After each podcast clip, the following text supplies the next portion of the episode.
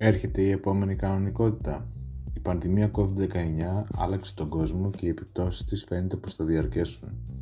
Καθημερινά διαβάζω άρθρα και απόψεις επιστημόνων σε διάφορους κλάδους της οικονομίας, τα οποία ομολογώ πως είναι αρκετά ενδιαφέροντα και πραγματικά οι αλλαγές που συμβαίνουν και έρχονται είναι αρκετά σημαντικές.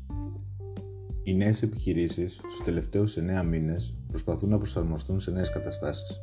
Ο αγώνας κατά της πανδημίας COVID-19 δεν έχει κερδιθεί ακόμη. Υπάρχει ωστόσο ένα εμβόλιο που δίνει ελπίδες, αρκεί βέβαια αυτές να επιβεβαιωθούν. Το 2021 φαίνεται πως θα είναι το έτος μετάβασης σε μια νέα κανονικότητα. Αν δεν υπάρξει καμιά προσδόκητη εξέλιξη, άτομα, επιχειρήσεις και κοινωνία μπορούν να αρχίσουν να επεξεργάζονται τη διαμόρφωση του μέλλοντός τους και όχι απλώς να μένουν στο παρόν ή ακόμα και στο πρόσφατο παρελθόν. Η επόμενη κανονικότητα θα είναι διαφορετική και σίγουρα δεν θα είναι η ίδια με αυτή του 2019. Θεωρώ πως το, πως στο μέλλον θα μιλάμε για τις προ-COVID-19 εποχές και τη μετά-COVID-19 εποχή. Σήμερα συναντάμε ουρές εκτός καταστημάτων που οφείλονται κυρίως στις υγειονομικές απαιτήσεις της φυσικής απόστασης. Τα θέατρα είναι κλειστά, τα καταστήματα που πουλάνε μόδα είναι επίσης κλειστά και τα προϊόντα τους βρίσκονται στις ντουλάπες τους και όχι στις βιτρίνες όπως θα έπρεπε. Βέβαια, πολλά από αυτά μας έφεραν τη βιτρίνα τους στις οθόνες μας. Μουσεία είναι κλειστά. Η εξέλιξη όμως αυτή έκανε πολλά από τα μουσεία να γίνουν περισσότερο ψηφιακά. Μπορείς να δεις πλέον τα εκθέματα από απόσταση όπως είναι μέσα στο μουσείο. Σίγουρα βέβαια δεν είναι το ίδιο. Όταν η ελπίδα θα επιστρέψει και φαίνεται σε πολλές αγορές που σταδιακά επιστρέφει, τότε οι πωλήσει θα εκτοξευθούν. Αυτό συμβαίνει ήδη σε αγορές που έχει επιστρέψει η αισιοδοξία για μια τέτοια επιστροφή στην κανονικότητα. Στην Κίνα, για παράδειγμα, φαίνεται πως οι τζίροι σε πολλά είδη ξεπερνούν και αυτούς του 2019. Αντίθετα, με προηγούμενες οικονομικές κρίσεις, στην κρίση αυτή που οφείλεται στην πανδημία COVID-19 έχουν πληγεί ιδιαίτερω κλάδοι που έχουν να κάνουν με τις υπηρεσίες και κυρίως με τον τουρισμό, την εστίαση, τους χώρους διασκέδασης και αυτές οι επιχειρήσεις είναι αυτές που θα πρέπει να στηριχθούν ιδιαίτερω. Κάτι τέτοιο βεβαίως δεν σημαίνει ότι οι καταναλωτές θα ενεργήσουν όλοι με τον ίδιο τρόπο.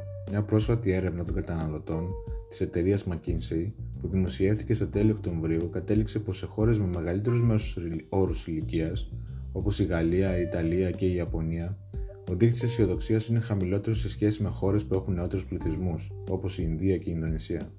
Η Κίνα ήταν μια εξαίρεση. Έχει ένα πληθυσμό σχετικά γυρασμένο και παρόλα αυτά φαίνεται πως επικρατεί αισιοδοξία.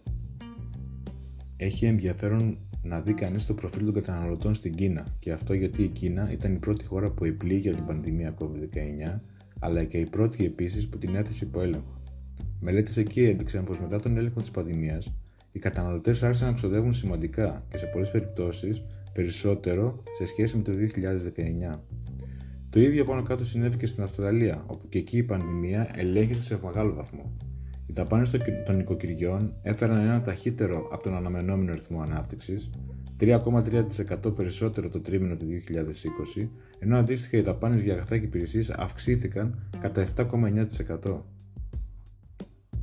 Από τα παραπάνω, καταλαβαίνει κανείς πως όσο επανέρχεται η αισιοδοξία για την αντιμετώπιση της πανδημίας, τόσο θα επανέρχονται και οι αγορές, και μάλιστα με μεγαλύτερους ρυθμούς από τους αναμενόμενους. Α δούμε τι θα γίνει με τα ταξίδια. Οι άνθρωποι που ταξιδεύουν για λόγους αναψυχής θα θελήσουν να συνεχίσουν αυτόν τον τρόπο ζωής και θα επιστρέψουν σύντομα. Στην Κίνα συνολικά, η πληρότητα των ξενοδοχείων και ο αριθμός των ταξιδιωτών σε πτήσεις εσωτερικού ήταν πάνω από το 90% των επιπέδων τους στο 2019. Λόγω της εμπιστοσύνης στα μέτρα υγείας και ασφάλειας της χώρας, τα εγχώρια ταξίδια είναι σχεδόν πίσω στο επίπεδο που παρατηρήθηκε πριν από την πανδημία και τα εγχώρια ταξίδια υψηλού επίπεδου είναι στην πραγματικότητα μπροστά από αυτό. Απ' την άλλη, τα επαγγελματικά ταξίδια δεν έχουν επανέλθει και φαίνεται πως παγκοσμίως πλέον θα αργήσουν να επανέλθουν αν επανέλθουν. Οι βιντεοκλήσεις και τα εργαλεία συνεργασίας που επιτρέπουν την αποκρισμένη εργασία και συνεργασία θα μπορούσαν να αντικαταστήσουν κάποιες επιτόπιες συναντήσεις και συνέδρια. Η ιστορία δείχνει ότι μετά από μια ύφεση, τα επαγγελματικά ταξίδια χρειάζονται περισσότερο χρόνο από τα ταξίδια αναψυχής για να επιστρέψουν. Μετά την οικονομική κρίση του 2008-2009, για παράδειγμα, τα διεθνή επαγγελματικά ταξίδια χρειάστηκαν 5 χρόνια για να ανακάψουν. Αντίθετα, χρειάστηκαν μόνο 2 χρόνια για τα διεθνή ταξίδια αναψυχής. Τα περιφερειακά και εσωτερικά επαγγελματικά ταξίδια πιθανότατα θα ανακάμψουν. Ορισμένες εταιρείες θα θέλουν να συνεχίσουν τις προσωπικές συναντήσεις πωλήσεων και πελατών το συντομότερο δυνατό. Όταν μια εταιρεία επιστρέψει στις πρόσωπο με πρόσωπο συναντήσεις, οι ανταγωνιστές τους μπορεί να μην θέλουν να μείνουν πίσω. Εν ολίγης, τα ταξίδια αναψυχής καθοδηγούνται από την επιθυμία των ανθρώπων να εξερευνήσουν και να απολαύσουν, και αυτό δεν έχει αλλάξει. Πράγματι, ένα από τα πρώτα πράγματα που κάνουν οι άνθρωποι καθώς μεγαλώνουν είναι να ταξιδεύουν. Πρώτα κοντά στο σπίτι και μετά πιο μακριά.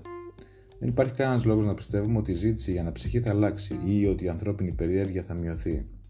Αντιθέτως, η αποτελεσματική χρήση της τεχνολογίας κατά τη διάρκεια της πανδημίας και οι οικονομικοί περιορισμοί που θα αντιμετωπίσουν πολλές εταιρείες για χρόνια μετά την πανδημία θα μπορούσε να σημάνει την αρχή μιας μακροπρόθεσμης διαρθρωτικής αλλαγής στα επαγγελματικά ταξίδια. Το κομμάτι αυτό δεν αποτελεί μικρό κομμάτι στην αγορά των ταξιδιών. Το 2018 οι δαπάνες για επαγγελματικά ταξίδια ανήλθαν σε 1,4 τρισεκατομμύρια δολάρια, ποσό που ήταν πάνω από το 20% των συνολικών δαπανών στον τομέα της φιλοξενίας και των ταξιδιών. Ο επαγγελματικός τουρισμός φέρνει επίσης ένα δυσανάλογο μερίδιο των κερδών, περίπου 70% των εσόδων παγκοσμίως για ξενοδοχεία υψηλού επίπεδου. Αυτή η αγορά φαίνεται λοιπόν πως αλλάζει και οι επιχειρήσεις που εξυπηρετούσαν τέτοιες ανάγκες πρέπει να προσαρμοστούν πλέον σε νέα δεδομένα. Η κρίση όμως φέρνει και μια νέα γενιά επιχειρηματιών. Ο Πλάτων είχε πει: Ανάγκα και θεοί πείθονται. Δηλαδή, και οι θεοί ακόμα πείθονται μπροστά στην ανάγκη. Και ναι, η αναγκαιότητα είναι πράγματι η μητέρα της εφεύρεσης. Κατά τη διάρκεια της κρίσης COVID-19, ένας τομέας που έχει σημειώσει τεράστια ανάπτυξη είναι η ψηφιοποίηση σε πολλές επιχειρηματικές δραστηριότητες, από την εξυπηρέτηση πελατών μέσω του διαδικτύου, την απομακρυσμένη εργασία, τον επανασχεδιασμό της αλυσίδας εφοδιασμού έως και τη χρήση τεχνητής νοημοσύνης και μηχανικής μάθησης για τη βελτίωση των λειτουργιών των επιχειρήσεων. Στον κλάδο δε της υγείας, βλέπουμε την υγειονομική περίθαλψη να έχει αλλάξει ουσιαστικά και συναντάμε πλέον πιο εύκολα όρους όπως η τηλεθεραπεία. Η κρίση δημιουργεί και ευκαιρίες, και αυτό είναι δεδομένο. Για παράδειγμα, στη ΣΥΠΑ, μόνο το τρίτο τρίμηνο του 2020 υπήρχαν περισσότερο από 1,5 εκατομμύριο εφαρμογές για νέες επιχειρήσεις, σχεδόν διπλάσιες από την περίοδο του 2019. Έχουμε δει και θα δούμε πολλές τέτοιες ατομικές επιχειρήσεις να δημιουργούνται στην after COVID εποχή. Στη Γαλλία είχαμε 84.000 νέες συστάσεις επιχειρήσεων μόνο τον Οκτώβριο του 2020. Ο αριθμός αυτός είναι ο υψηλότερος που έχει καταγραφεί ποτέ στη Γαλλία, 20% περισσότερο σε σχέση με τον ίδιο μήνα του 2019. Τέτοιες αυξήσεις, μικρότερες ή μεγαλύτερες, είδαμε και στη Γερμανία, αλλά και στη Βρετανία.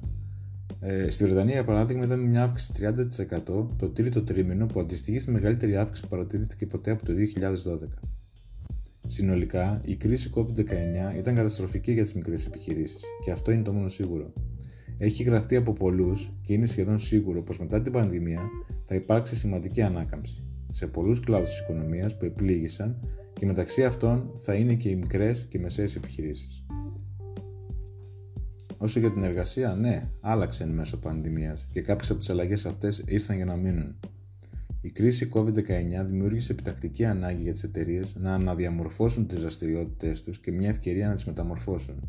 Για παράδειγμα, η τηλεεργασία ήρθε και μάλλον θα μείνει σε ένα μεγάλο ποσοστό. Οι περισσότερες αλλαγές μπήκαν βία στις επιχειρήσεις, όμως για να επιβιώσουν αυτές έπρεπε να γίνουν. Το Παγκόσμιο Ινστιτούτο MGI εκτιμά ότι περισσότερο από το 20% του παγκόσμιου εργατικού δυναμικού θα μπορούσε να εργάζονται το μεγαλύτερο μέρος του χρόνου τους μακριά από το γραφείο και να είναι εξίσου επιτελεσματικό.